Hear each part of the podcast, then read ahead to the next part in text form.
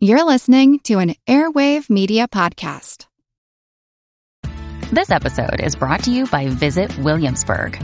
In Williamsburg, Virginia, there's never too much of a good thing. Whether you're a foodie, a golfer, a history buff, a shopaholic, an outdoor enthusiast, or a thrill seeker, you'll find what you came for here and more. So ask yourself, what is it you want? Discover Williamsburg and plan your trip at visitwilliamsburg.com.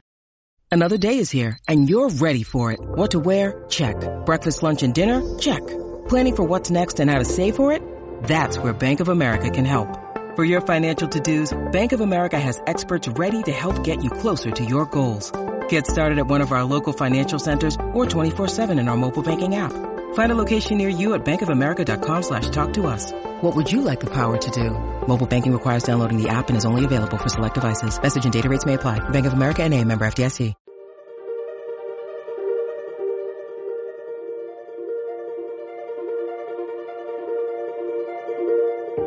Over 7 million different animals inhabit our planet. African penguins are a sad example of how humans are devastating them. It's just a single species. What can they teach us? I mean, the answer is I don't think scientists know uh, what uh, triggers that behavior, right? That that that motivation to all suddenly go from like normal how they. Many species are in crisis and need your help. Join the movement at allcreaturespod.com.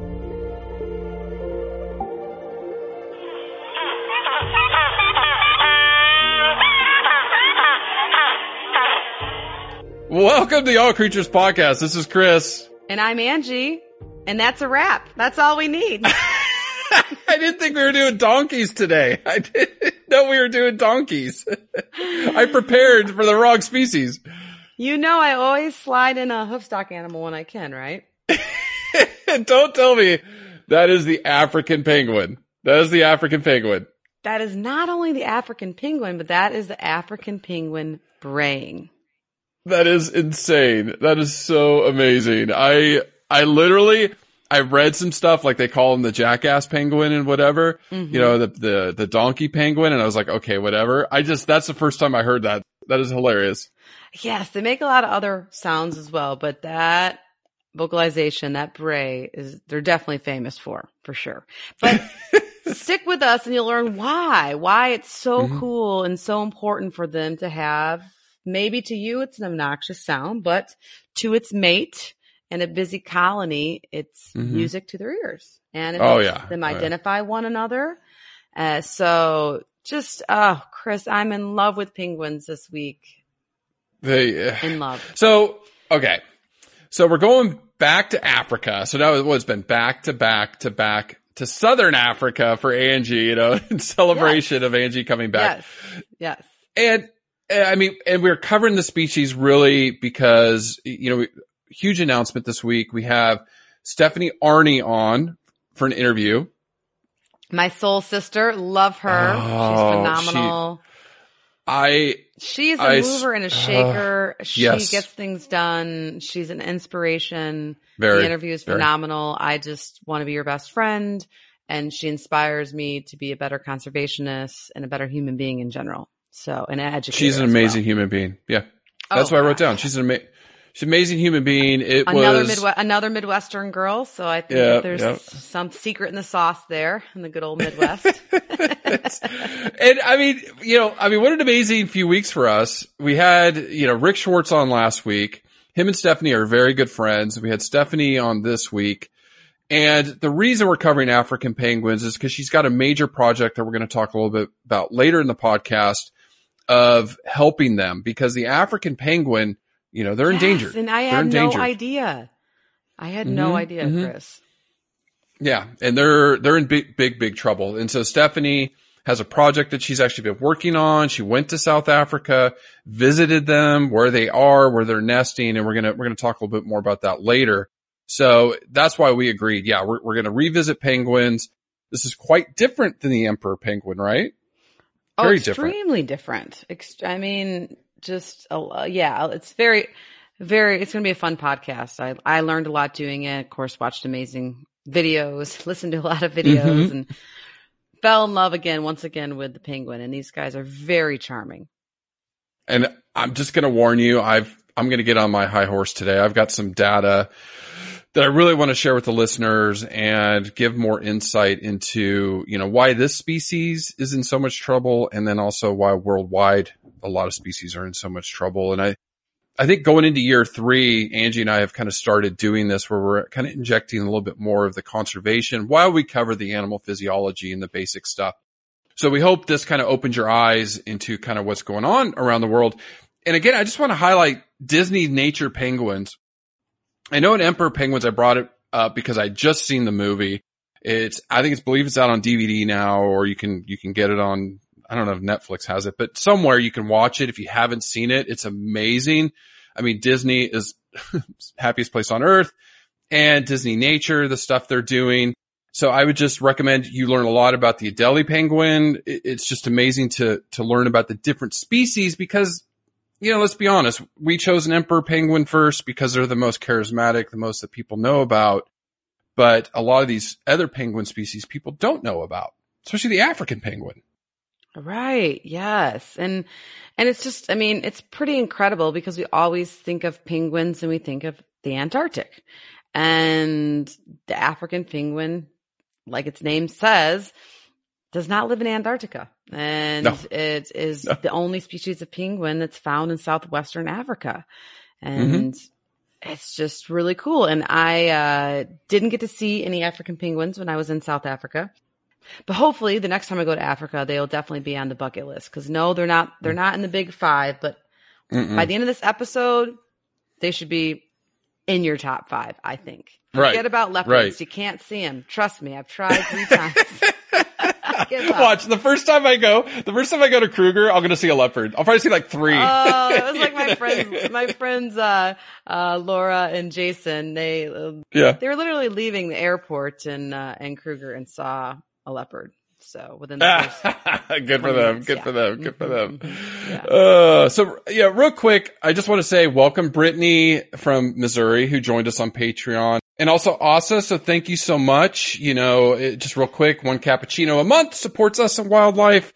We're going to release a species for our Patreon listeners next week. It's a, it's a big one. We're excited. It, it's yeah, that's when I used not to work huge with. physically. Yeah, not huge physically, but it's a big one. Not small. I used that's to catch true. them up. That's true. They're not okay, okay. small. We will have that discussion for our Patreon folks. You know, we still have meerkats on there, sperm whales, and some other stuff on there. But thank you, thank you. Yes, uh, we just from the bottom of our hearts. And even if you don't have uh, money for a cappuccino or money for Patreon uh, this month because of the holiday season, or just in general, you can easily tell a friend or a family member about us. Mm-hmm. Everyone loves penguins. If Yes. they don't love penguins, then you might not want to be their friend. So think about that, right? so you can easily yeah, yeah. share this episode. And then another really easy thing, a free, cheap, wonderful thing you can do to help support this podcast and then also support the conservation groups that we uh, support here is to rate and review us on iTunes or or other rating systems. Uh, and so I want to give a quick shout out to Mia Roney. She recently reviewed us and gave us a great review. She says she loves us and it's changed her life. It's helped uh, reignite Yeah. some of her passion uh, that she's had for animals since she's been a child and has her interested again in conservation education. So Mhm. that's an, that makes me want to get up in the morning and plan for this podcast and give you guys the newest, the greatest, and the good and the bad news about animal conservation. So that really helps us out, helps us make us, yeah, you know, makes us motivates us. Know we're on the right motivates track. us. Yeah, yeah, it totally motivates us and keeps us going. So it makes me you, think of thank you for those that have done that, and uh, we'll do it this week. Yeah, and I mean, you know, Pip, it changed her life. You know, she went back to grad school from England. I had an email from Matt. I, Matt, I'm going to get to you, I promise, uh, about some direction for grad school. So it's just, it, it's amazing that the community is coming together. And Stephanie talks about that, especially women in conservation. So Stephanie's interview is beyond. I mean, Rick was amazing. Stephanie's right there. It's a little long, but I'll tell you what, you put it on, you won't even realize the time flew by. We we spoke for like literally two hours and I had to cut it down because we just we just were in, in awe of her and her passion and her message and her experiences. Well, she's done so much. I mean, Mhm. that's the thing is she is always, she's got like five different projects going on at once. Yeah. Talk about Yeah. a mover and shaker. I mean, Right. it's just really, really in- inspirational. Yeah, and I mean, she's a you know she was the host for Mutual of Omaha's Wild Kingdom. You know, it's just between her and Corbin Maxey and Rick Schwartz, and we've got some more on the way.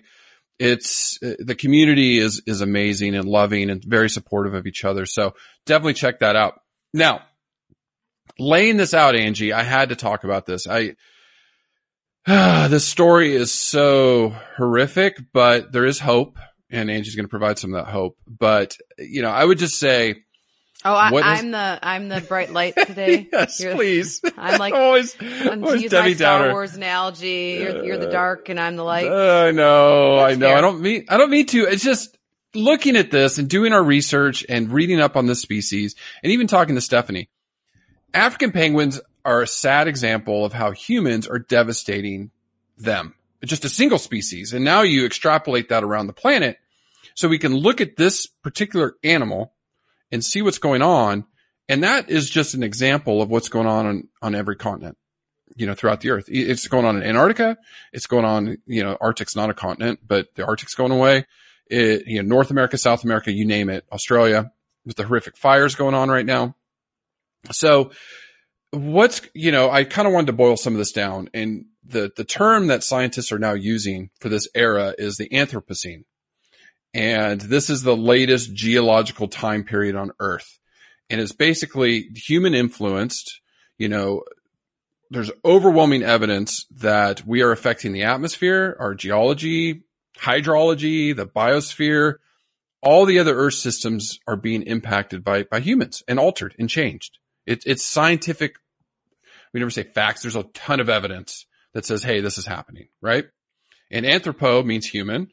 And then scene is obviously the epoch and geological time. So What was the one before this? the Holocene. So we're coming out of the Holocene. So that was the end of mammoths 10,000 years ago. And now we're in the Mhm. Anthropocene. And today, people listening to this podcast today, we have changed the planet so much in the last hundred years. It, it's not even, it- it's unfathomable. It's unfathomable how the earth has changed so much and how the industrial age has completely change the earth. And there's a good website I'm going to put up, put up that kind of talks through this. And I found it very fascinating. I got a beautiful graphic in front of me showing how we're impacting the earth. So climate change is, you know, right now they have it above the zone of uncertainty. So heading towards the zone of high risk, you know, climate change. We've had this to talk before. I think even the emperor penguins, I talked about climate change. It's happening. Don't believe the naysayers. The scientific evidence is it's happening. Okay. So it's, it's, it's becoming a, a major concern. Land system changes through, you know, habitat degradation is reaching the zone of high risk. Huge, huge problem. Okay. Some of the things, the ozone depletion is, they think it's safe right now. Uh, aerosols in the atmosphere, they don't know. Ocean acidification is becoming a big problem. It's edging out Yeah, of the safe huge one. operating space. Yeah. And we're going to do Mhm. corals this year. We will do corals, uh, heading towards the zone of uncertainty, you know, as the oceans warm up and the freshwater use is, is okay right now. The two that are really alarming is biochemical, biogeochemical flows, which I'm going to talk about here in a minute. Mm-hmm. Phosphorus and nitrogen being dumped into fresh water and then obviously the oceans and biosphere integrity or biodiversity is, is huge. It's in the zone of high risk. This is where we find ourselves today. Okay. So this is what our podcast is all about. The loss of biodiversity. And if you go back to the Center for Biological Diversity, the attorney Brett Hartl that I had on a few weeks ago talking about. Which is one of our number one top downloaded episodes. yeah, it's a big one. Let He's amazing. Let the record reflect. yeah. Yes, if you have not checked that out, I highly, highly, highly recommend it. Yeah. It's just, um, just a really interesting perspective. And for a lot of us, behavior and physiology, animal dorks, uh, it's nice to kind of get outside the box and learn about different ways to look at things and what, from a legal perspective, what's happening out there. Yeah, yeah, from a lawyer perspective, and then what they're doing, Yeah. and we're we're gonna have mm-hmm. more of them on the podcast. We definitely are. yeah. you know, well, I mean, I mean, because that's the other thing is policy is what ends up needing to happen, and I think that's where we're lacking because there's not Mhm. enough scientists or animal lovers or whatever you want to call it that are pushing for change. We don't have the loudest megaphones. We're not screaming the loudest. We're not pushing the hardest, and. Mm-hmm. Obviously, at the Center for Biological Diversity, they are. And so Yeah. it's a great, Yeah. great organization to follow on Facebook or Twitter. And of course, this interview is fantastic. It uh, gives They you. A, a good, good, uh, to be a fly on the wall of what they're doing. And then it just gives you a lot of hope that there's people out there fighting day in day out in the trenches. Oh, well, that's what this whole journey for me, and I, I know you as well, Mhm. has been is there is a lot, you know, to use a Star Wars analogy as we prep for the next movie coming out, which I won't watch, but my husband's going to go Yeah, to on can December 20th. Yes, yes. we're traveling, we're traveling for the holidays and he's like, I don't care if we're at our house or at your mom's house, but we need to be somewhere that night so I can go see it. I'm like, oh, he's so cute. He, he asked for so little that yes, yes, honey, you can be at that movie. I think I saw that for sure. I By saw the last one with him. Yeah. No, I went with him last time. I took him. I Him know went- you're such yeah. a good friend. I'm, I'm not, I'm not that good. Well, I'll be watching the kids. So that's like Okay, a okay. helpful thing. All right. Yeah. So you go to their website and, and, and if you go back to episode one where it's me talking into a can, it sounds like me talking into a can. I kind of talked about this, the, the Earth's sixth mass extinction. And that's what we're in right now. We haven't really addressed it in a while, but you know, the, the background extinction rate is about one to two species uh, per year is, is normal. It's normal for species to go extinct, just not at the rate they are now. The rate they're, they're, they're going right now is a thousand times the background rate. And we're losing, they're estimating we're losing about a dozen species a day. And that's plant life, everything of life on earth. About 12 species a day go extinct that we don't even know about. You know, you're talking about insects, frogs, plants, whatever. And so the future model is 10 times higher than that. And it's just, it, it's accelerating. And that's why this is such a, such major concern. So again, African penguins, why the story today is important and important to share with people so they understand what's going on. Really quick, biochemical flows, because that is way off the charts. That is flows of nitrogen and phosphorus from agriculture. Well, it was biogeochemical. I think it's important to get the geo in there too. Yeah. yeah, yeah. Biogeochemical. Yeah, thank you. Thank you. That's why you're you're my partner on here. So Well, I had it. Well, it, it's it rings very true because I had as part of my major many moons Mm-hmm. ago at Michigan State because I was also a zoology slash environmental biology major because I knew so many years ago back in the late 1990s that the environment was already in trouble and the animals are. Yeah, I wish, but thank you. That's why you're my friend. Uh, but I knew the environment was in trouble and I knew I needed, even as much as I just wanted to learn about animals, because that's my, my true calling. I went ahead and took a lot of environmental classes from soils to uh, plants, even though you couldn't tell that on the podcast because my plant biology is just not where it needs to be. Mm. But I took an environmental uh, geochemistry class and it was all about the chemistry of rocks and it was hard and inter- interesting kind of uh, at that time for me, but still a little bit over my head for them. later on, later on, when we talk a little bit more about this, I'm going to talk about the human impact because, you know, when we talk about how these penguins are being so affected. So to get to the, the biogeochemical, what they're really concerned is, is the nitrogen and phosphorus. It's industrial. It's agriculture being dumped into fresh water, makes its way to the sea and it's changing aquatic you know, systems around the world. And then it adds to things like red tides, which are devastating to mm-hmm. wildlife. Florida, you guys are plagued with that green algae blooms that, that pops up. Oh yeah. It, Oh, it, yeah. it not only, not only devastates wildlife, but it's devastating tourism.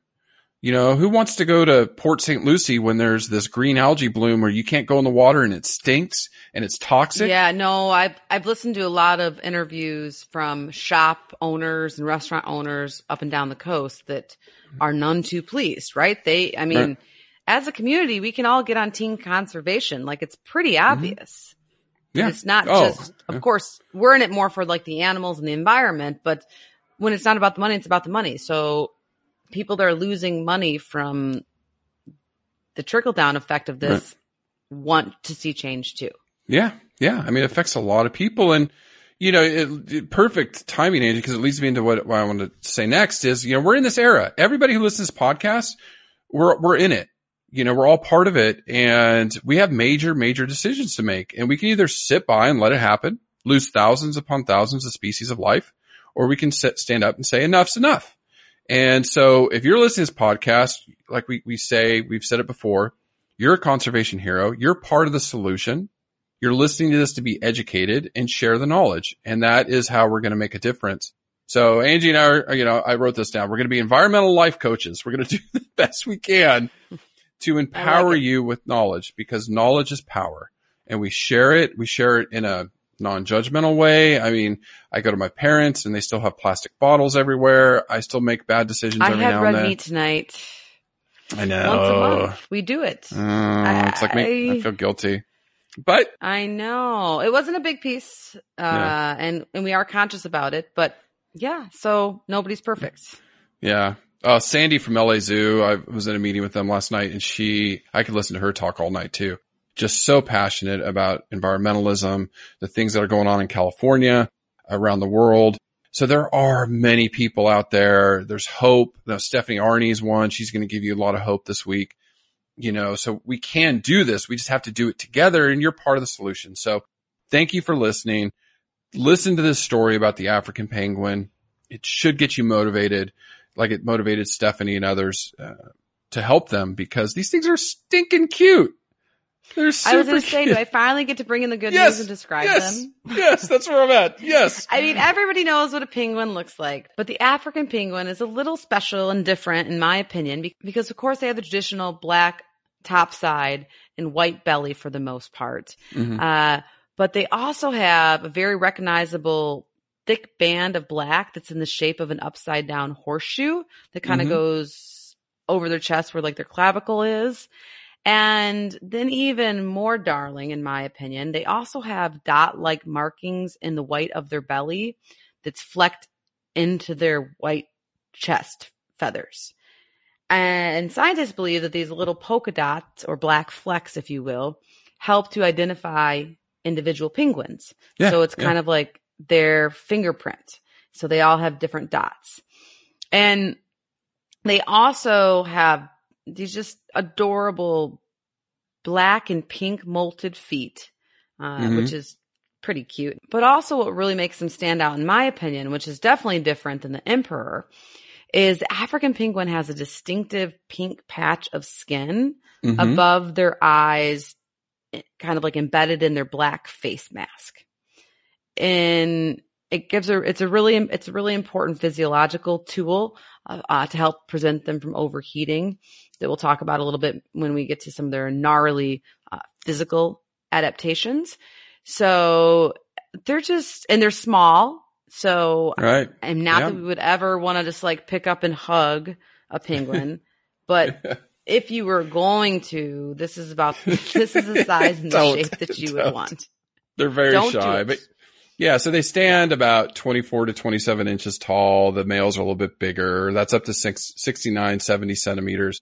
They weigh up to 11 pounds or up to five kilograms. So not very big, you know, where the emperor penguins are, are, you know, nearly almost four feet tall. So, but they're just they're stinking cute, stinking cute. And Angie, you said they range. You were kind of near them, but not near them. Well, you know, Chris, this time I was not I was not on the coast of um, either the Atlantic or the Indian Ocean. So, but I'm kicking myself because about 10 or 15 years ago, when I was traveling in Africa with my best friend Nani, who was doing Peace Corps in Zambia with her now husband Bob, we were, we traveled throughout the southern continent together and we, and we did spend some time in Cape Town and it was a lovely city. Ugh, I Mhm. was probably only there about a week, but I fell in love and Nani and her husband Bob actually stayed on there longer for a couple months working and whatnot. Uh, but this is where I could have seen them on Boulder Mhm. Beach there because it's one of the places they nest and they're kind of known to for the most part, be fine with public being around them as long as they don't Mhm. interact with them or mess with them too much. And I didn't know that at the time, so I didn't do that. Nor did I, obviously, I'm sure you can travel around and see them, but I didn't do that as well, Right. which was Yeah. hindsight. You're that close. You're that close. So I was yeah, they. They range South Africa Namib- Namibia, and they usually can go. They, you know, they they they can be found like 40 kilometers offshore. You know, so a little less than 20 miles. But you know, they they basically are in coastal habitats, and this is pretty much where you only find them. Now they do find some juveniles that tend to go maybe up to Angola or even up to Congo or over to Mozambique on the Indian side. They will range a little bit farther north, but their nesting sites and where they generally are as adults is those two parts of Africa. So the, the, the southern tip and then the southwestern tip is where you will find them. Now, why care about African penguins? I mean, the story that we're going to talk about how they've just been devastated. It's their population's been decreased by 90% in the 20th century. So they, they estimated in 1910 there was about 1.4 million adult birds. And that was just in one population alone on an island. So, you know, it, it, it's like there was millions of them and that got reduced in the 1950s by about 140,000 just on that island. And in the 1990s, the population was doing okay at 180,000, but today in 2019, so you're talking the last 20 something years, there's only about 50,000 left breeding pairs. So Well, and yeah, make, not doing so hot. it, yeah, and to make it cut a little bit deeper, it's one thing when we talk about, oh, you know, a hundred years ago, but in the last 28 years, Chris, their population has declined by 60%. Yeah. Yeah, it's it's devastating. It's been devastating. It's been devastating. There's so many pressures. And it's you know, these are are predators, right? So they feed they feed mainly on fish and then they're prey to seals and sharks. Okay, so they're critical to this food web. They have a critical role and they are being devastated.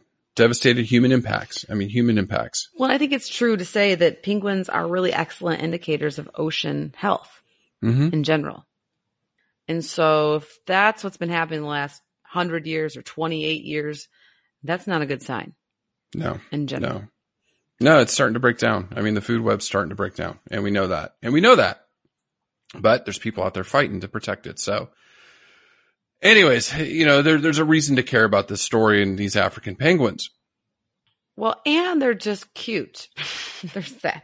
and they're a very, well, they're a very charismatic species with tourists. And a lot of tourists would, it's probably more convenient for a lot of tourists to go to South Africa or South America and to perhaps see a penguin than it is to trek all the way down to the Antarctic, right? Right. So- right, right. For ecotourism and things like that, there's definitely a benefit to keeping them around. Mm-hmm. Mm-hmm.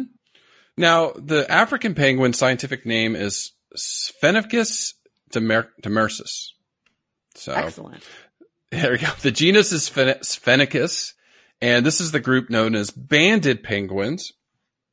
And they're the part of group that has the Galapagos penguin, which is the one found the farthest north, which we covered Galapagos a few weeks ago, and the marine iguana. So one of the places I think Angie and John are supposed to go to next year. Is it 2021? That was your, the year you got married, right?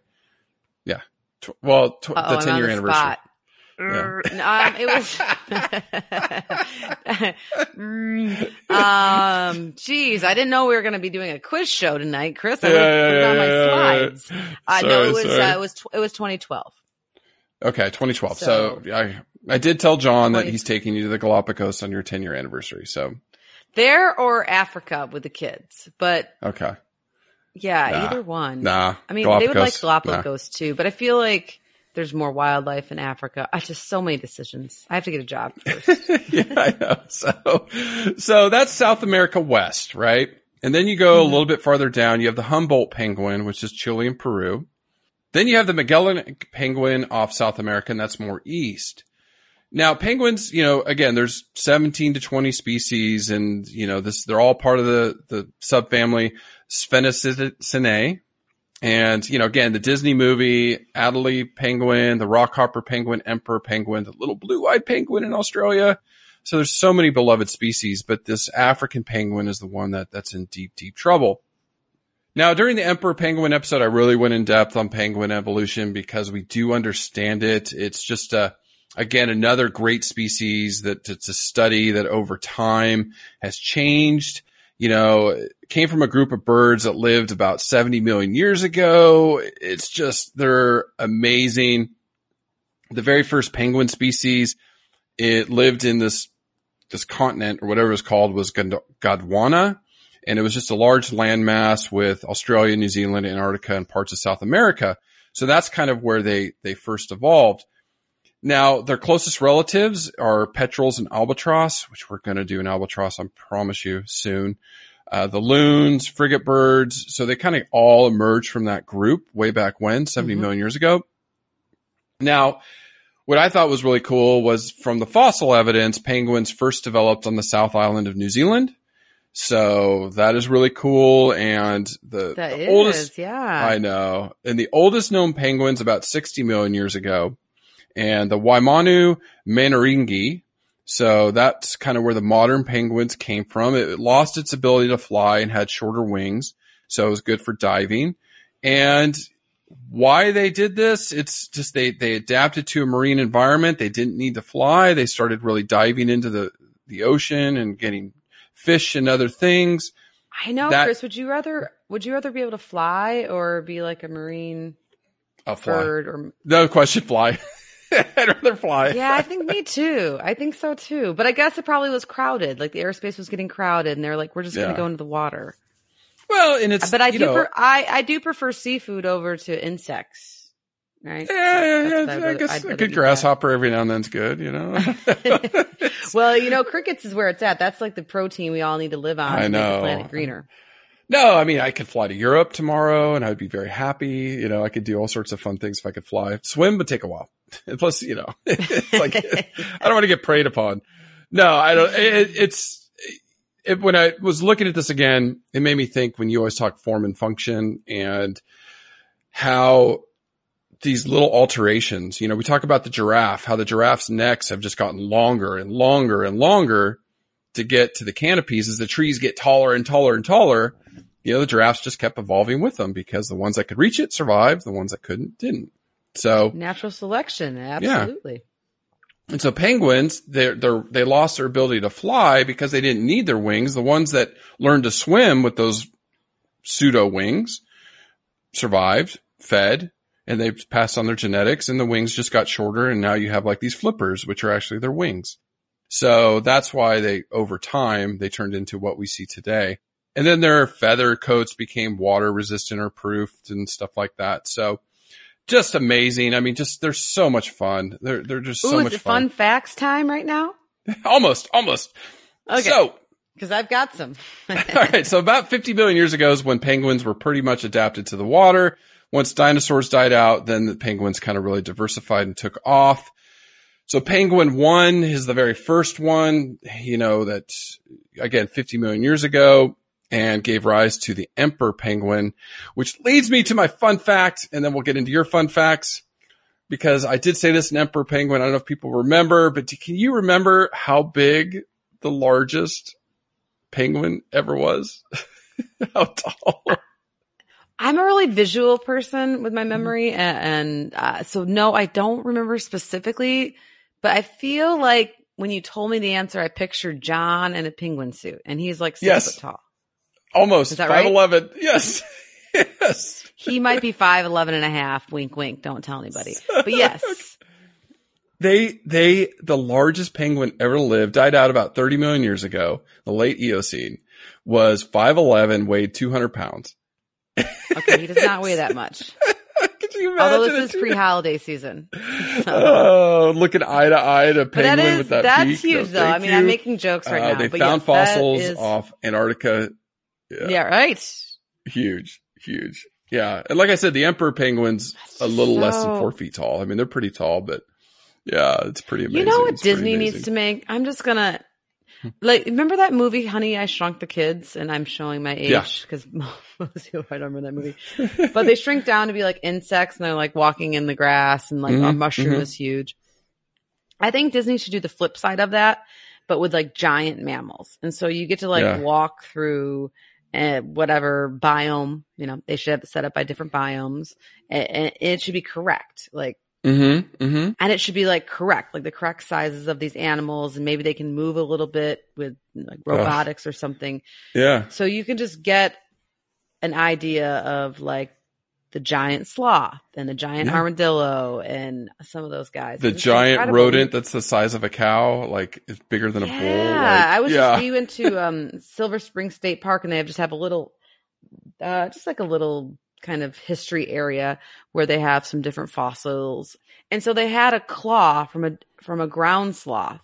And Chris, this claw, just like the the nail Uh-huh. part, was eight or nine inches long, maybe maybe maybe even twelve inches. yeah. Just yeah. like one nail claw. Yeah. Yeah. And they obviously had like four or five of them. Right. I know. I know. It's like the, uh, if you go back in time a few million years ago, I think you would die of fright. The animals were huge. That's what I'm saying. That could be like the next, like whatever horror nights at you know Universal Studio or something. Yeah. There you go. What the earth Although used to all of look us, like. all of us like animal and uh, you know evolution dorks. Dorks, Definitely, yeah. you fall in that category. Yep, It wouldn't, yep. It I don't know if it'd be frightening. It'd just be like fascinating, right? It would be. It would be. I would love to see that because I, uh, I wouldn't want to live then. I would not want to live then. Now, some things we know about African penguins: they can live up to twenty years. When they're hunting for prey, they can swim up to twelve miles per hour or twenty kilometers per hour. And I'll just remind you, the fastest human on Earth can swim at a sprint five miles per hour, so they can definitely outswim us quickly, quickly. Oh, for sure. Yeah, and then definitely, definitely, this lady. I was not a sprinter. no, I was a distance. I had a lot of heart, not a lot of not a, not a lot of talent. I'm probably like one mile per hour swimming. So, um, no, and they, uh, the, again, just some of the physiology before we get into some more of the, the facts about them. They do molt like most birds and it takes about 20 Mhm. days and it's, you know, they, they shed their feathers. The birds do this. It's a normal process. I forgot what episode we talked about the molting, but you know, the, these feathers do get worn or old. And so about once a year, but it takes a lot out of them. And they lose about half their body weight. And so they have to go out to sea and spend about six weeks fattening up again after the molt. Like, so yeah, it's, ca- yeah, the, catastrophic, it's- yeah, right? that's called yeah. the pre pre molting phase. They go and, and fatten themselves up, and they get the reserves they needed. And I read in one place that they'll gain up to thirty one percent of their normal body weight hmm in this Mhm. pre molting fattening up phase, which is a lot, Yeah. uh, especially for a little bird like that. But the reason they do this is because during the molting phase, they're unable to forage because their feathers that are growing in are not yet waterproof. Mhm. And so there's estimates out there that th- during this time they won't feed for about 18 days. Wow. Oof. Ugh. Yeah. That's going to be Uh, miserable. and then of course, and then after molting, they have these new sleek feathers that are waterproof and insulated. And then they head back out to sea and will spend about six weeks replacing the fat reserves that they lost. And it's estimated that they'll lose about 41% of their body weight Wow. during that molting phase. And this is usually before the breeding season. So they need to gain it back. So it's a lot of, a lot of gains and losses. And well, Chris, it's really interesting for me from a little, so one of the, one of the labs I've been uh, helping out in working. It's, it's pretty molecular. And so we talk a lot Mhm, mhm. about genes and uh, RNA and, and then applying some of my behavior background, uh, like what, what is triggering that? Like, how do they, from a behavior, how do they know? right. Okay, right. now I'm I'm gonna I'm gonna molt and you Yeah. know in, in six weeks. So I need to go Go out. I mean, there has eat. to be some kind of seasonal cue or the constellations or a photo period, Mhm. maybe, right? We talk about photo Mhm. period a lot in horses. I mean, the answer is I don't think scientists know uh, what uh, triggers that behavior, right? That that that motivation to all of a sudden go from like normal how they normally like would hunt and catch fish, which we'll talk a little bit more when we get to behavior because they do some really cool, cool stuff. Uh, but to, to doing it triple fold, double fold to fatten Right. up.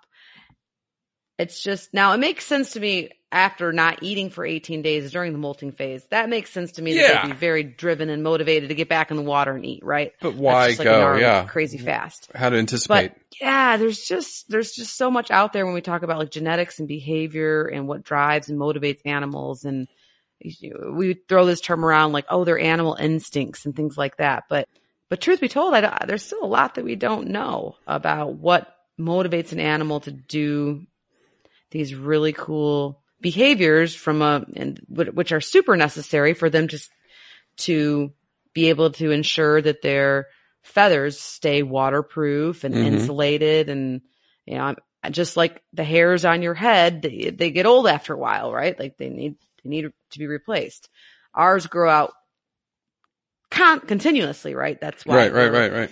our our hair stays so beautiful and wonderful theoretically but there's you know feathers don't grow continuously they grow to a certain size and then they stop hmm so anyways Yeah, i don't think i answered any questions i No. just i really dorked out on that earlier today it's, it's- it's okay, but it, it, it's it's a very inter to get to to bring it full circle to get back to what you were saying. How do they know what is the trigger? You know, there's got to be something that says, "Okay, I'm going to be molting soon. I better go and eat, or I'm going to die." You know, during that starvation period, and even the very first time they molt, right? Like what behavior, learned behavior, is it what triggers it? Is it a hormonal thing? Is it a learned behavior? That's that's. I think there's another. I mean, we come up with so many projects for grad students. That's a that's a I really know. cool one. Yeah, that's a really cool one. yeah yeah well i just really the genetics of behavior Mhm. uh, and what motivation are Right. just really uh, they're kind that's kind of what i'm really interested in this year in 2019 so yeah, yeah. Now Yeah. going to 2020. Yeah, But molting, a lot of birds do that. So it's cool and it's something to talk and think about over a campfire for sure. For sure, for sure. And I need to read, and I need to read more up on it. And there's probably a bird biologist or physiologist out there that could, that could really educate us on all these fun bird facts. But something that definitely sets the African penguin apart from other birds and even other penguins is these pink areas above the Mhm. eye or pink eyelids that they have when you look at their and we'll could put a couple fic- pictures up in our show notes or even if you just google them but they have these these really cool like pink areas above their eyes of pink skin that are basically kind of embedded in their black face mask are really important for thermal regulation hmm we mentioned the fact that they obviously aren't in the Antarctic, right? So they're not in cold, snowy climates. They're in more hot climates for the most part. Or when they're on land, they're, it's super hot. And then when they're in the water, it's pretty cold, especially diving Mhm. deep, uh, which they can, they typically dive about a hundred feet, but it can be up to 400 feet, right? So the Mhm, water's mhm. chilly. Their feathers, especially newly molted feathers, help insulate them. But when we get into behavior and nest building, we're going to talk a lot about the heat that is in the area of South Africa is a problem. hmm And anybody who's been to Africa, there's actually a term that's called Africa hot. hmm And I have been Africa hot before, and it's no joke.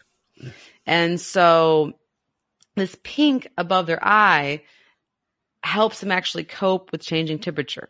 When the temperature gets hotter, the body of the African penguin sends more blood to these glands above their eyes to be cooled off by the air surrounding it.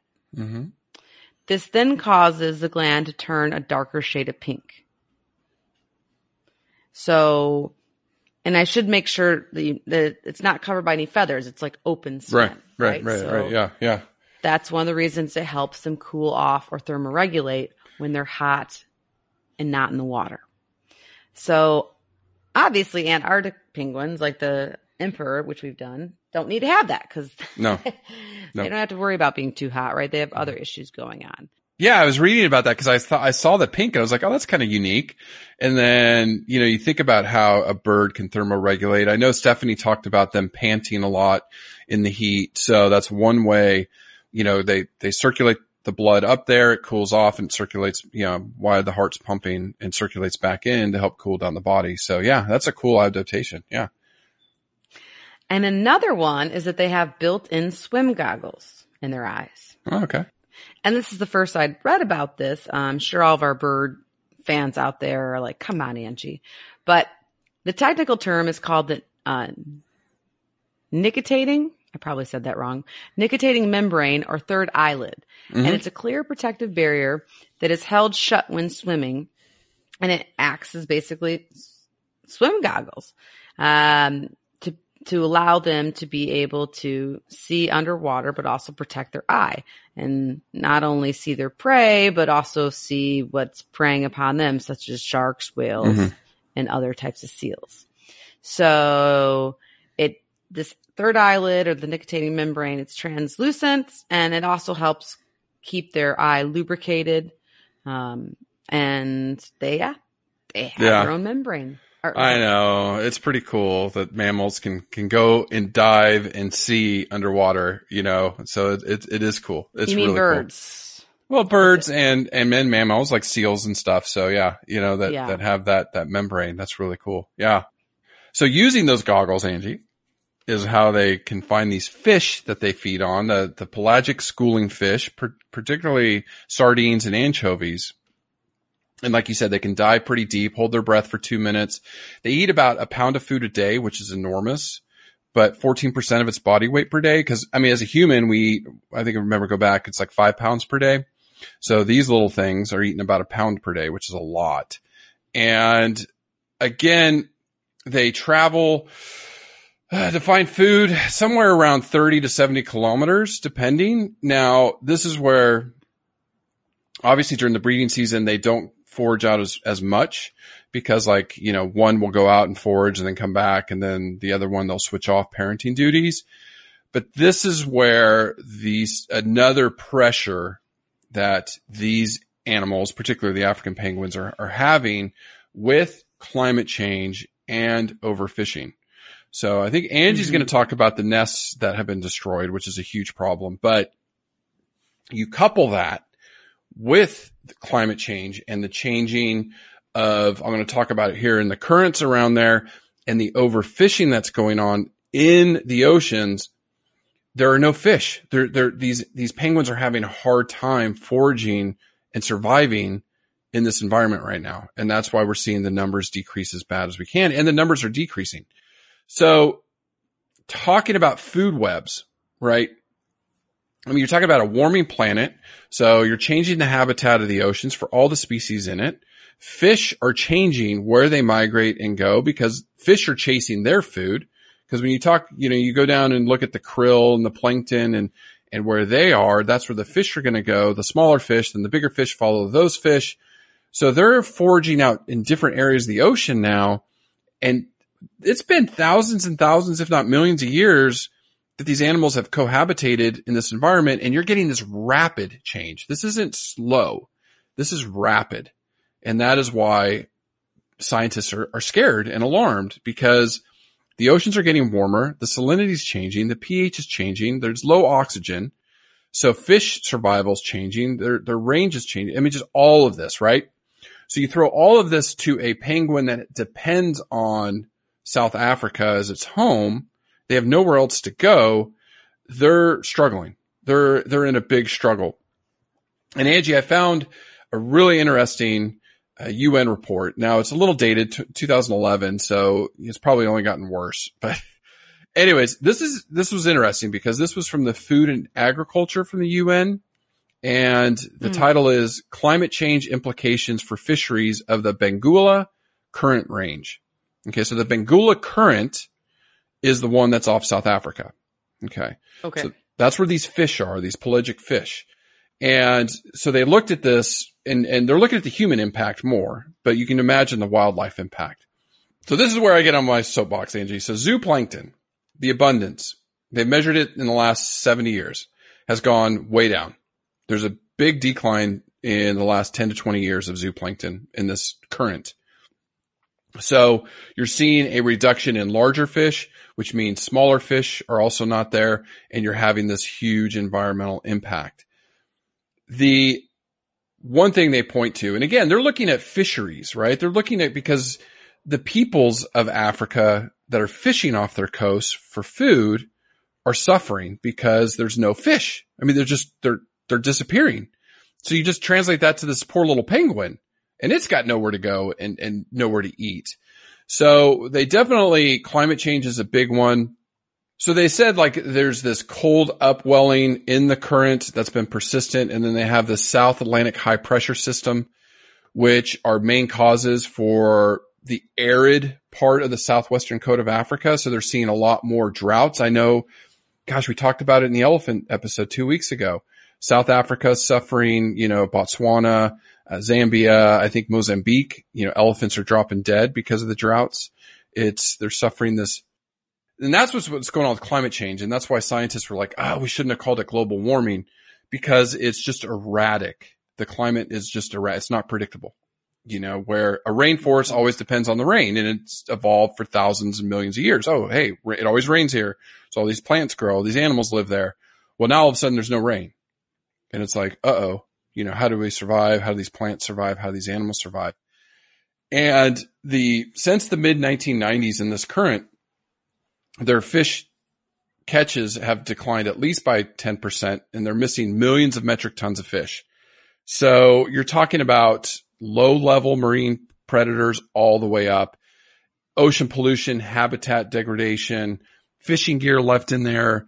All of these things have had huge effects on the marine ecosystem.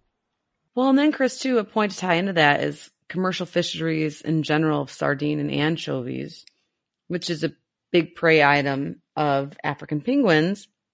Those commercial fisheries have also, forced the penguins to go out farther mm-hmm. from shore and to switch to less nutritious prey. Yeah. So, I mean, that's, yeah, there's, yes, as you mentioned, there's less fish in general, but then if we're commercially fishing even more of them. Right.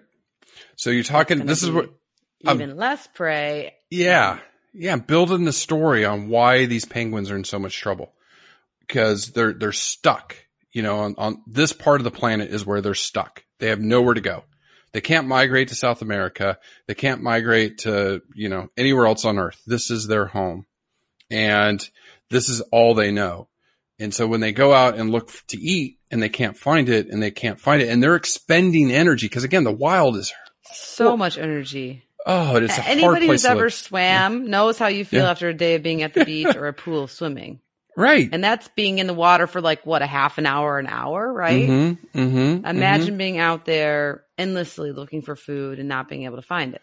And just to get food, just to to pay off the energy deficit that you just expended in swimming.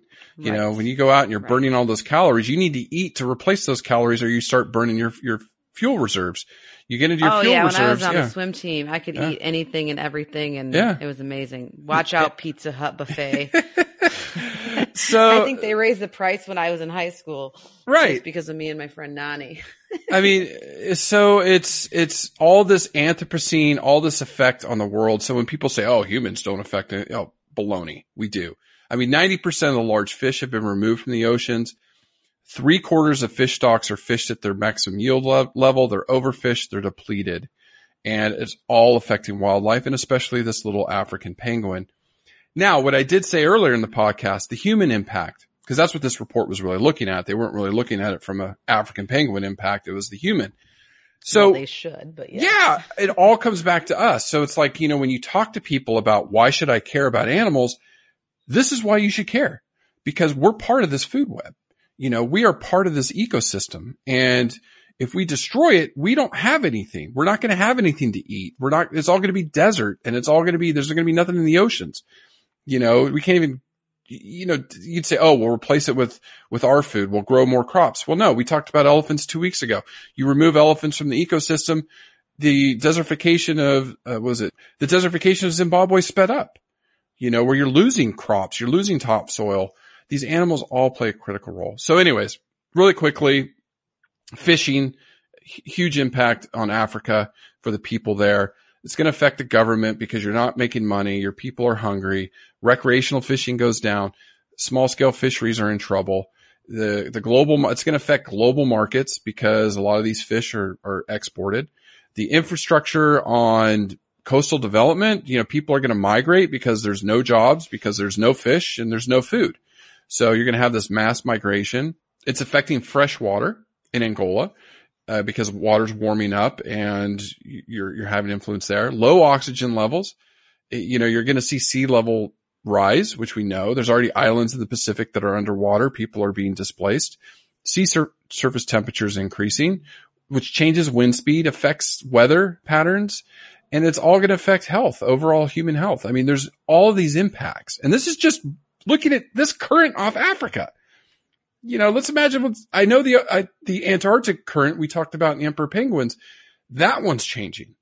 So it's all, again, why me and Angie are so passionate because we look at the data, we read these reports, we get this global perspective, and that's why we're trying to really get you excited to, to get out there and spread the message because we need to do this together, together. Amen. Yes. All right. I'm done.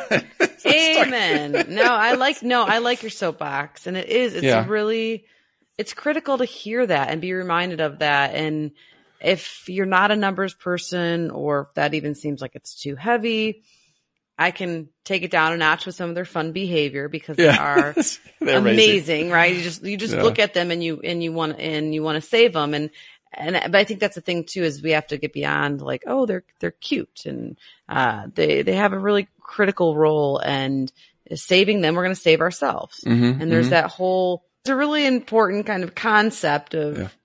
you want to take care of the area where you eat yes, uh, yes. because it's going to come back to you right mm-hmm, like all the mm-hmm. pollutants we're putting out in the ocean are now in the fish and we eat the fish. Yeah, I know. I know. That's if there are, that's a, if there are even any fish. And so right.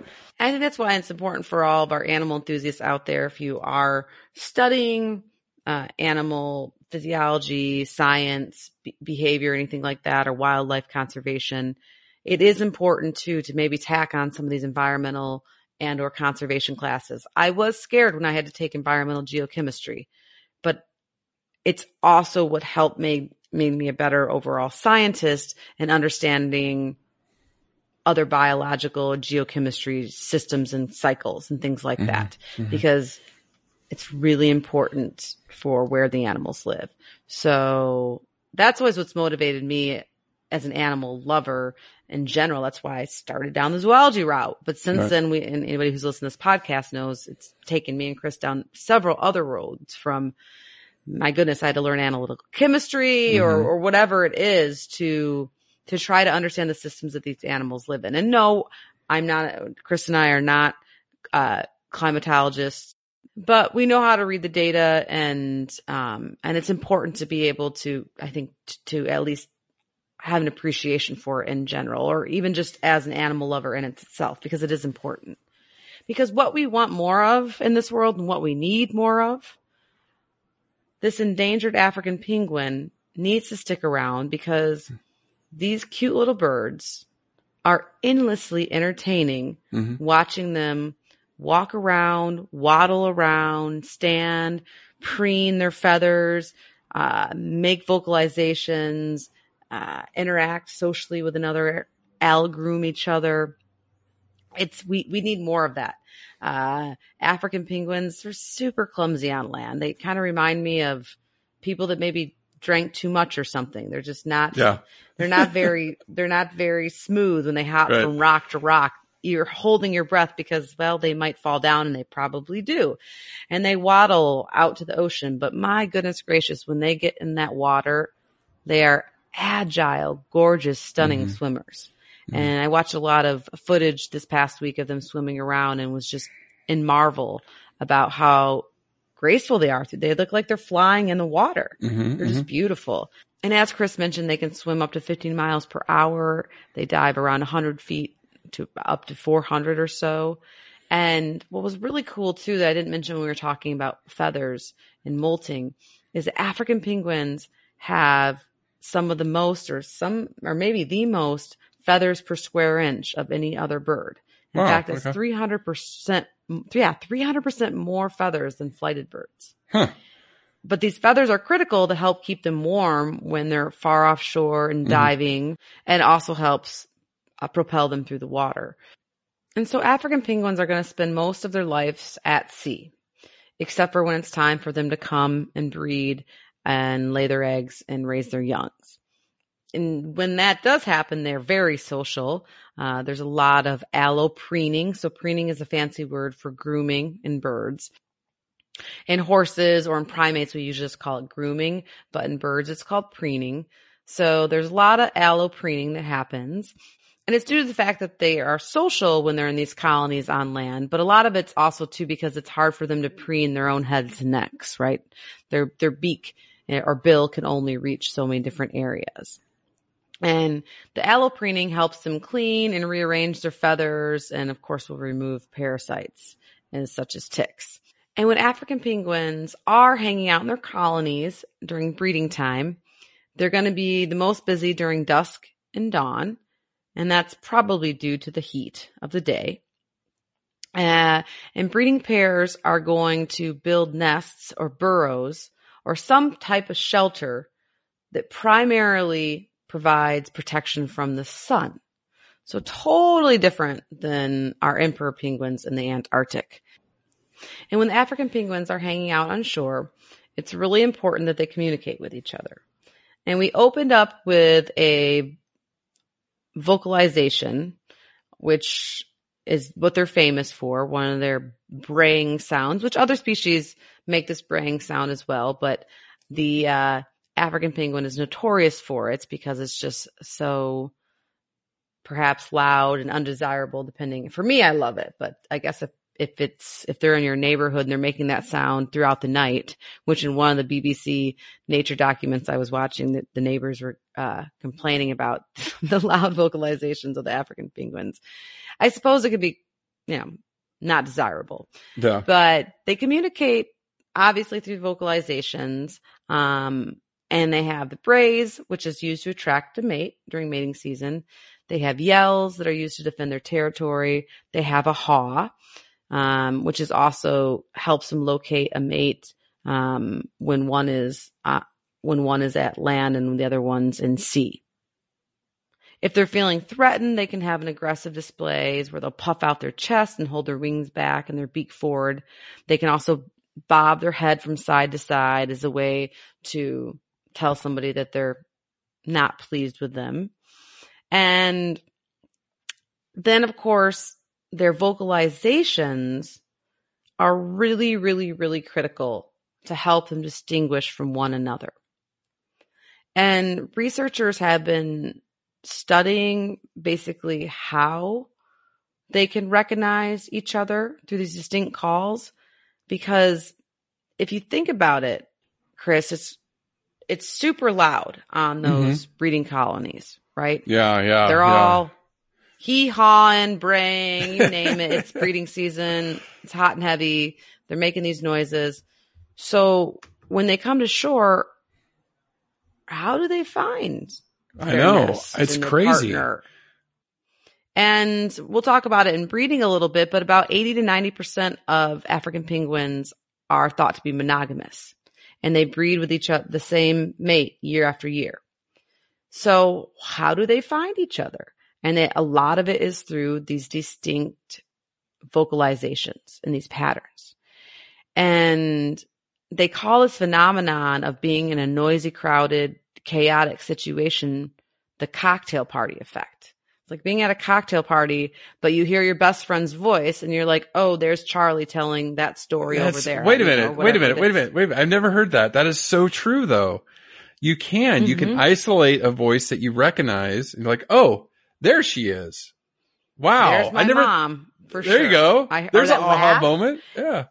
Yeah, Yeah. like or Oh, a that's laugh. cool. Like we all Okay. like, yeah, I have some friends with uh with some very distinct laughs that I could pick out of a lineup. And but but it is really interesting. And so researchers are trying to figure out if it's based on like rhythm, like short syllables versus long syllables. There's something called inhalation syllables. So the, the rhythmic structure seems to be unique to different individuals. So they're trying to test that and figure if it's more rhythm oriented, s- syllable oriented. So just cool stuff. Um, because it is when we talk about intelligence, it's really sets them apart from a lot of other birds. And we think of intelligent birds, we think of the raven, we think of the Mhm. crow, Mhm. uh, and typically a penguin's probably not going to come up. But several researchers and people that work with penguins are arguing, well, that's, we're probably been overlooking them or just not knowing how to study them. Because if you just think about how they're able to find each other year Mhm, after mhm. year, let alone navigating all the open water stuff that they have to do, uh, is just, you know, I mean, that's pretty incredible.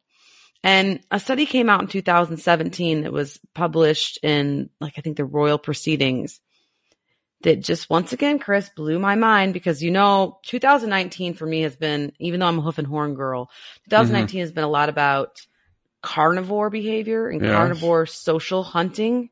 I still want that book for Christmas. I know. For anybody who's listening. John. Hint, hint, John. Uh, but this study showed that in African penguins who, you know, hunt for these fish by diving, th- these deep diving uh, tactics, group foraging, when they foraged in group, e- increased their overall efficiency of catches in the Yeah. African penguin. So catch per unit, I'll just read you a quick quote Yeah. from abstract. Catch per unit effort was significantly improved when targeting fish schools as opposed to single fish. That kind of makes sense. But especially when they were foraging in groups. Okay, that makes sense. Yeah. So if they were in groups Yeah. and targeting fish, schools of fish together, they were more successful. And so once again, when we think about intelligence or social behavior, coordinated hunting, I mean, it still blows my mind how like wolves and wild dogs do it when they're in land. How do you do coordinated, coordinated hunting when I you're in know. water? I know. I mean, what, how are you signaling to each other? Like you Yeah, go left, you go up, you go down. I mean, you know, and of course researchers don't know this, but we, what they do know is that there's rapid information processing happening. Mhm. That's helping them not only predict where the fish are moving and what move they should take, but also working in tangent with another African penguin or a group of Yeah. them to hunt. So just really, really cool stuff. Uh, and it's also been reported that penguins have really good memories as well. And when speaking about memories, king penguin chicks at 10 months old can find their way back to a square meter space in a huge colony when they wander a quarter to a third of a mile away. So they're using either Right. visual cues or some kind of, you know, they, they know where they're going and how to get there. Um, and they're able to find each other and communicate with each other very effectively, not only on land, but clearly in the open sea as well. And so I think, I think they're one of the more underestimated birds as far as everybody just thinks they're kind of like tuxedos Yeah, yeah, walking yeah, around and waddling and they're, they're so I know, clumsy, I know. of course, and, and loud, uh, um, on land. But I think there's a lot, you know, research is showing there's a lot more to them than what Right, right, right, right. No, I mean they, you know, it's that's why we we need, you know, you and I were committed to to covering more birds in this podcast. You know, we we love our mammals, you know, large megafauna, but birds just amaze us at every turn. At every turn, every bird podcast, I think you and I are just like, are you kidding me? Like we learned something. I mean, it's amazing. Oh yeah. I just, I mean, once again, these, well, and not only learning something, I think, especially maybe as we move into like Valentine's Day into the new year and stuff like that, we got to start their Oh, courtship I know, I know, I know. Oh, we're birds of paradise coming. Yeah, And birds so- of paradise. They're coming. Yeah. And so, and the other thing, I mean, it's just so cool. And African penguins, like I said, most are monogamous and they've been known to stick with their partner for 10 years. So a lot longer than people Yeah. in the United States, than 50% of the people in the United. States for the most part. So yeah, and they return the same colonies and they find their mate and they hang out with their mate and they're amazing partners. And I'll get to that in a second. And so their uh, nesting season is going to usually peak from March to May in South Africa and November and December in Namibia, depending on where they're located. And they build a nest, typically made out of guano, historically, I should say. And guano is just a fancy name for those who aren't familiar, uh, for feces. But living on shore and then the kind of sandy, rocky shores of the beach, this is a perfect nest that they can build and then burrow into it to get out of the heat of the of the sun of Africa. And then also once their eggs are there to help protect their eggs from predators and of course from overheating in the sun as well. But as Stephanie will exp- articulate more in detail in her um, in our interview when we talk with her, but humans love Mhm. guano because it's an excellent fertilizer. Yep. And so humans have come in in the past, I don't know, 50, 60 Yeah, years or so and removed a lot of the guano that was these historic kind of nesting sites and areas for these African penguins, leaving them without a nest, a place to nest. And so they had to start over again. And of course, some didn't make it, but as Stephanie will explain, people are are beginning to recognize the error of their ways and try and help the African penguins out. So a lot of them are using alternate nesting material, um, such as vegetation and seaweed and rocks and shells and bones and feathers and other things that they can find to basically kind of make this nest to help protect itself and or its eggs and chicks from the heat and predators but also uh, people such as Stephanie and her lovely group are going in and creating artificial Mhm. nests, which have been proven to be extremely Yes. successful. So she'll talk more on that. But the nest is a huge part of a penguin's success when it's in these breeding colonies on the rocky shores of the islands. And historically, the monogamous pair would return to the same nest and nesting site each year. But when they come together, and it is breeding season, they have a very darling courtship ritual. And I'll, I'll add the link on our show notes from BBC Earth, but it basically involves noisy foreplay and fancy footwork to sum it up in Yeah. a sentence. And so it's very cute. They do a lot of bill rubbing, clapping, slapping back and forth, like really fast. Uh, it's kind of looks like a fast, like handshake. It's pretty hilarious. And at the same time, they're kind of tapping their feet up and down and moving in a circle. And after that, they'll do a lot of allogrooming, groom each other with a lot of honking and braying to help find each other and also show off their love for one another.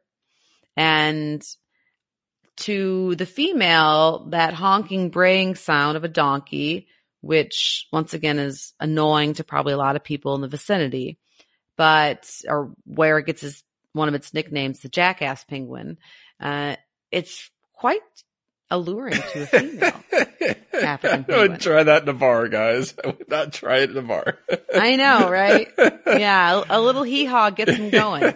So it's pretty Right. charming, but, uh, yes. And so we'll put that video up because it's just, it's just, there's nothing cuter. It's just the cutest little Yeah. courtship dance display ever.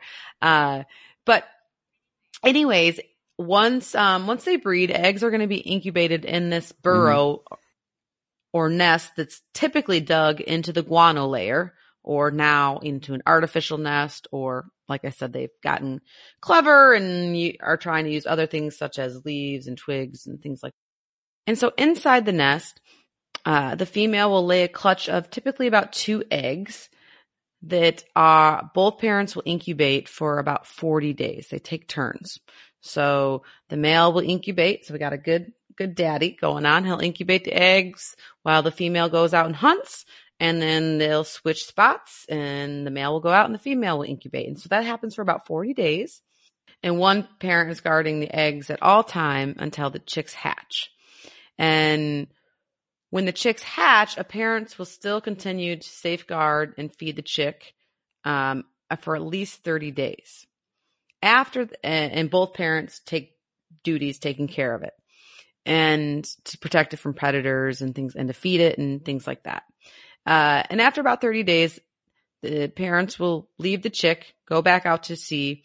And what will happen is there's forms of basically like, I think of it as like teenage chicks, mm-hmm, if you mm-hmm. will, or juveniles.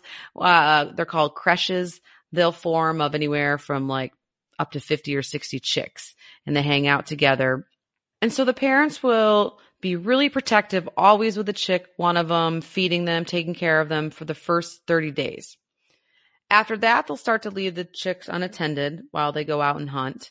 And these kind of unattended, left at home teenagers, if you will, will form creches of about 55 chicks where they all hang out. But they're still not totally independent until about up to three months after hatching, where the parents will still come and help offer them some food in the interim.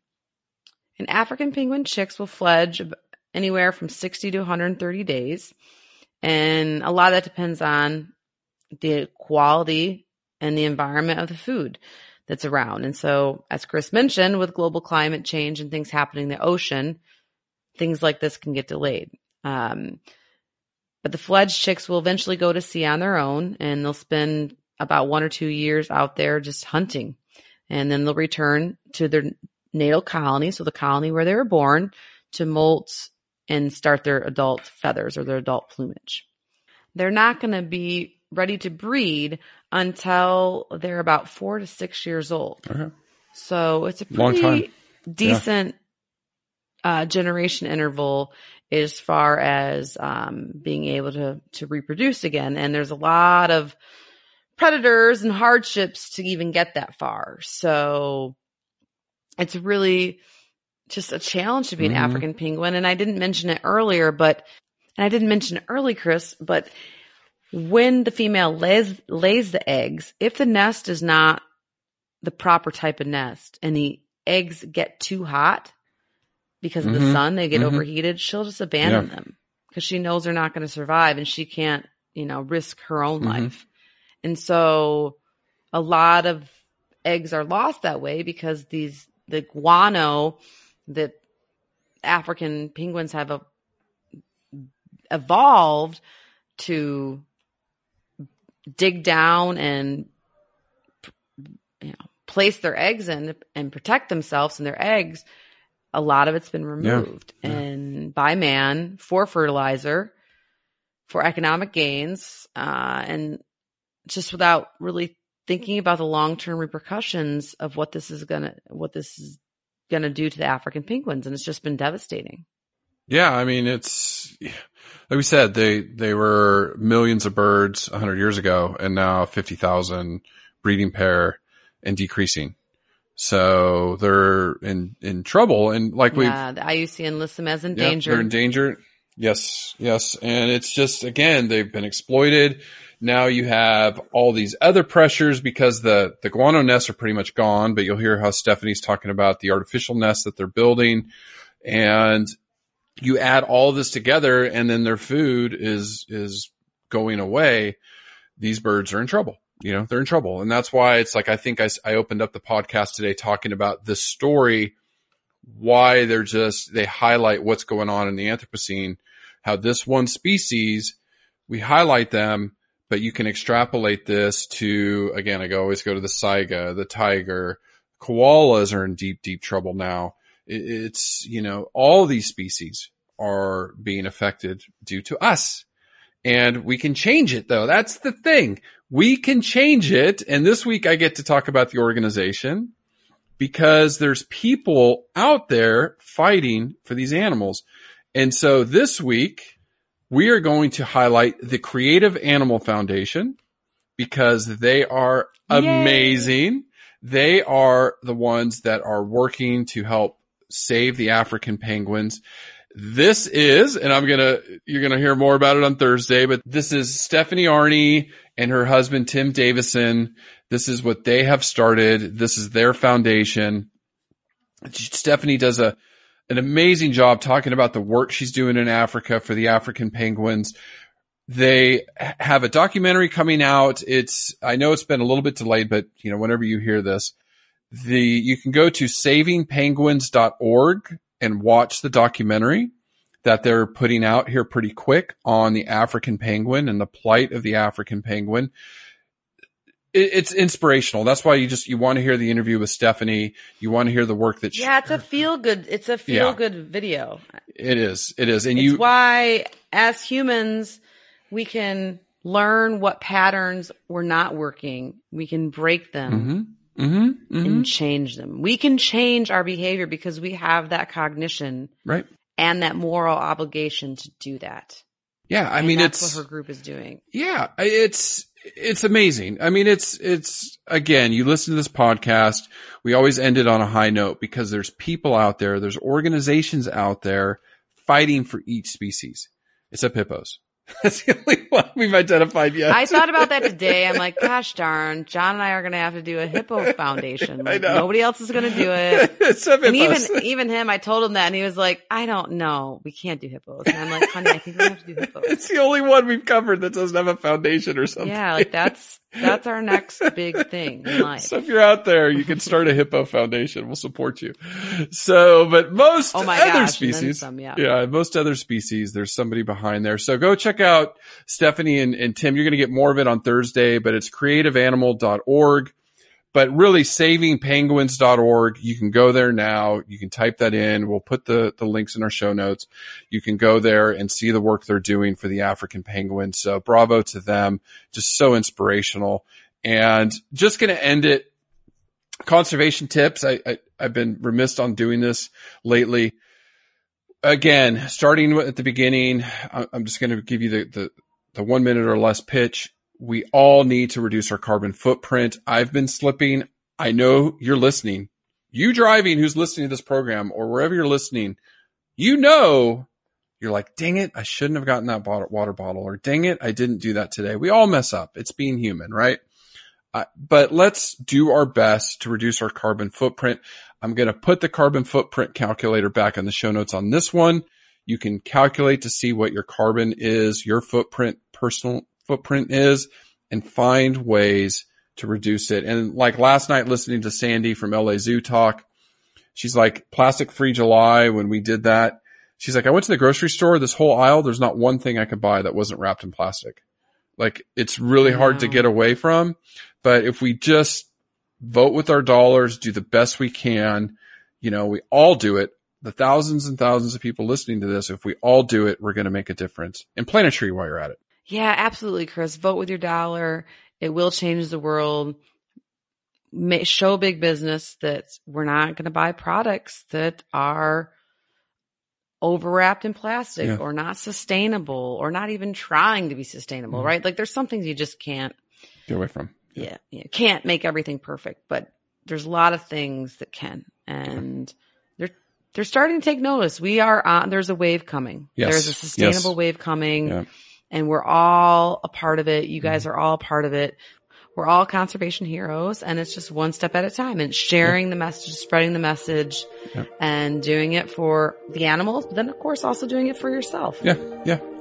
So thank you for listening. Share this episode. We love you. We will be back next week with a new species and we're going to keep fighting this fight. All of us together. We, we're going to do it. We all are going to do it. I know it from the bottom of my heart. So thank you.